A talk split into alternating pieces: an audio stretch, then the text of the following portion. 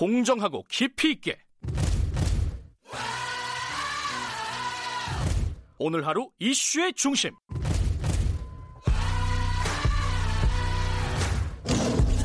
김경래의 최강 시사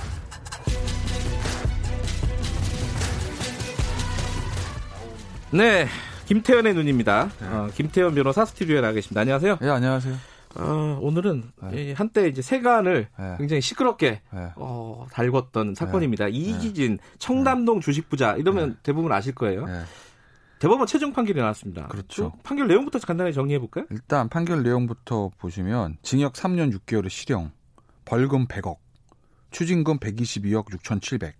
이게 원심이었거든요. 예. 그거 확정한 거예요. 그럼 어. 대법원에서는요 양형을 바꾸진 않아요. 음, 대법원 법리 판단하는 데니까 네. 원심권 그대로 인용하든지 만약에 원심에서 뭐가 좀 잘못됐다라고 하면 파기환송시키지 예를 들어서 원심에서 3년 6개월인데 대법원에서 야뭐 6개월 깎아봐 이렇게는 안, 해- 안 하는 거죠. 이 사람 이게 네. 이희진 씨가 아 친동생도 있네요. 징역 2년 6개월에 집행유예 4년. 음, 네. 이- 이게 뭐 청담동 부식부자 그래갖고 네. 뭐 뭔가 뭐 TV에 나와서 좀 사기 비슷한 걸 쳤다 뭐 이런 내용은 대충 아는데 네. 실제로 범죄 혐의가 뭐였어요? 이게 좀 복잡해요. 그러니까 이제 이희진 씨라는 사람이 이제 보면은 유사수 신행이란 거거든요. 은행이 쉽게, 아닌데 아주 쉽게 얘기하면 네. 아주 쉽게 얘기하면. 은행이 그러니까- 아닌데 돈을 받아가지고 그렇죠. 그러니까 예. 우리나라에서는 라이센스를 가지고 있는 금융투자업자, 뭐 은행이든지 음. 아니면 돈을 받아가지고 수익을 뭐 나눠주는 걸 못해요. 그걸 네. 하면 다 이제 유사수신행위를 하는데 예. 아주 그냥 그냥 아주 간단하게 말씀드린 거예요. 예. 그러니까 보시면 이런 거죠. 어, 금융투자업 인가가 없었어요. 예. 그러니까 증권회사 하면 안 되는 거예요. 음. 인허가가 없는 상태에서 투자 매매회사를 세웠어요. 네. 그래서 이제 2014년 7월, 7월부터 16년 8월까지 1,700억 상당의 주식을 매매하고 이 과정에 시색 차익 130억을 생겼다. 이런 걸 혐의, 혐의인 거죠. 예. 제가 지금 보고 있습니다. 이거 외울 수가 없어가지고. 아, 이건 복잡한 네. 숫자니까. 예. 그리고 하나 또 있어요. 보면은 이제 2016년 2월부터 8월까지 뭘 했냐면 이거 이거죠 바로 원금과 투자 수익을 보장해 주겠다면 투자자들로부터 240억을 모았어요. 음. 그리고 2014년 12월부터 16년 9월까지는 증권 방송에 출연해 가지고 허위 정보를 제공했어요. 그래서 한 292억 상당의 비상장 주식을 판매했다 이런 거죠. 먼저 이게 네. 그 어제 제가 이 판결 나고 나서 소액주주들 예. 뭐 인터뷰하는 것들을 좀 봤는데 피눈물 나죠 네. 소액주주들은. 예. 아니, 너무 형량이 작은 거 아니냐? 그렇죠. 어, 뭐 네. 벌금도 깎아줬다면서요 이제 2심에서. 이게 보면은 예. 이게 1심에서는 뭐라고 그랬냐면은 예. 어, 징역 5년이었거든요. 벌금 예. 200억. 예. 근데 이제 1심의 내용은 이 씨가 증권방송 전문가인데 회원들의 신뢰를 조- 이용해서 조직적이고 계획적으로 범행을 저질렀다. 사기적 부정거래로 인한 부당이익이 크다. 이렇게 예. 했어요. 근데 2심에서 이제 깎아진 거예요. 3년 6개월. 그러니까요. 그게 원심 그대로 대법원 확정돼. 그 이제 2심에서 깎아준 이유가 뭐냐면 네. 혐의는 다 인정. 예. 그런데 시세 조정과 같은 전형적인 주식 실장 질서 교란 행위에 다르다 이거거든요. 그러니까 쉽게 얘기하면 전형적인 주가 조작 세력, 작전 세력이란 거 있잖아요. 예. 예? 그건 아니라는 거죠. 음. 그거 아닌 건 맞아요.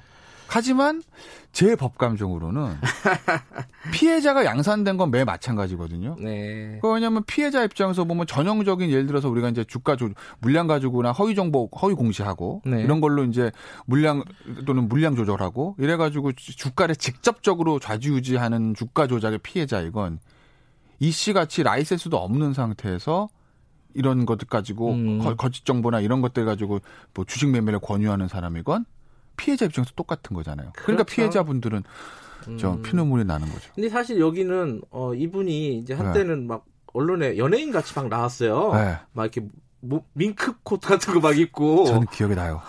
왜냐면 예. 제가 증권회사에 있었거든요.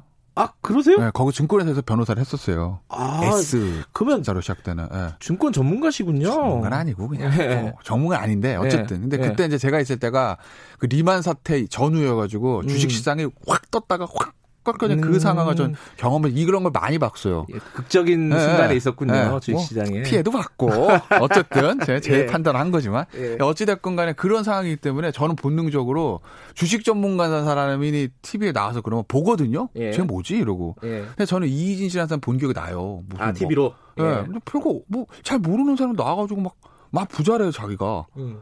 네. 또 자기가 부자라고 얘기하는 사람들은 좀 신기한 사람들이죠. 그것도 네. 증권 방송에 나온 게 아니라 연애 프로 같은 데 나왔더라고요. 음. 아마 제가. 종편 같은 데 많이 네, 나왔어요. 종편 연애 프로 같은 연예인 얘기하는 데서 쟤 뭐야, 저 사람. 그리고 이제 찾아봤죠. 본능적으로. 네. 안 나와요. 근데 아주 유명한 개미 투자가들이나 그런 사람들 업계 몇 명 있어요. 음. 근데 그런 사람들을 우리가 좀 리서치를 해보면 쫙 나오거든요. 네. 이 사람이 어떤 경력으로 뭐를 투자를 해서 어떤 근데 이희진 씨는 그때만 해도 제가 봤는데 아무것도 없더라고요. 음. 이 사람 뭐지? 궁금하죠. 네. 근데 그러고 나서 한 몇 2년인가 얼마 있다가 두둥 하고 사회면에 나온 거죠. 경제면에 안 나오고. 음. 네. 근데 이게 아까 개미 투자자들 피눈 난다고 말씀하셨잖아요. 네. 이게 형사적인 처벌은 이렇다 치고 네. 민사적으로 어떻게 가능한가요? 아, 그러니까 이제 민사적으로 이제 피해 보상 해야 되는 거 맞는데 네. 자본시장법에도 그런 부분에 대한 손해배상 네. 책임 네. 규정이 다 있고 설사 그게 아니라도 일반 민사 원리로도 가능한 건데 이런 상황에서 항상 이제 문제가 되는 게 돈 어디 있어? 지금 본인은 돈이 없어갖고 벌금도 안 내고 네. 노역 사야겠다 이거 아니에요? 네, 그 부분이 이제 몸으로 속대 때운다는 건데. 네. 근데 그렇게 되면 일당이 또 황제 노역이 돼버리는 거죠. 본의 아, 아니게. 일당이 천만 원 네, 뭐 넘더라고요. 왜냐면은 네.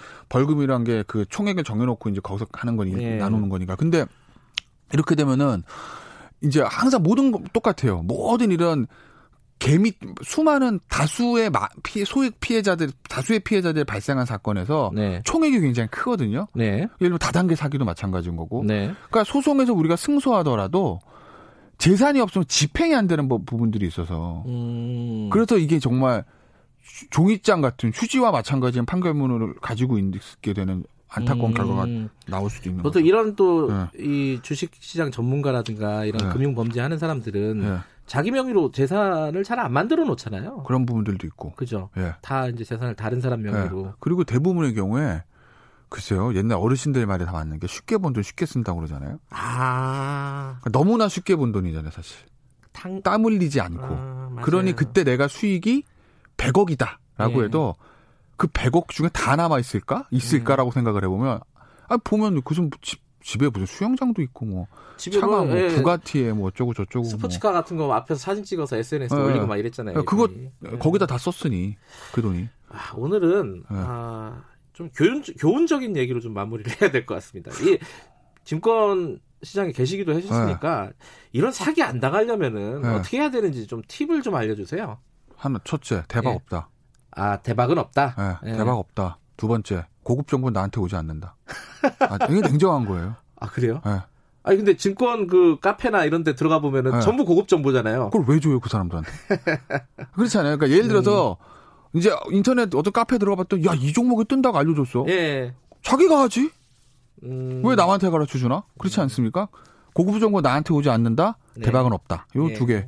그래야지 피해를 막을 수가 있다는 거죠. 알겠습니다. 그래서 이제 보면 이제 증권 관련 손해배상 소송에서 과실상계 많이 하거든요. 네. 피해자의 과실을. 아. 내가 억울하지만 나는 거짓 정보 속았는데요. 그래도 이제 과실상계 하는 이유가 뭐냐면 기본적인 자본시장법의 대원칙은 음. 투자는 자기 책임 원칙이에요. 그렇죠. 예. 그러니까 저도 사실 거짓 정보에 속아서 많은 돈을 잃었으나 결국 제가 알겠어요, 결정한 알겠어요. 거거든요. 그러니까. 자, 예. 청취자 여러분들 유념하시기 바라겠습니다. 고맙습니다. 예, 고맙습니다. 김태현 변호사였습니다. 2분 여기까지고요. 잠시 후 3부에서 뵙겠습니다.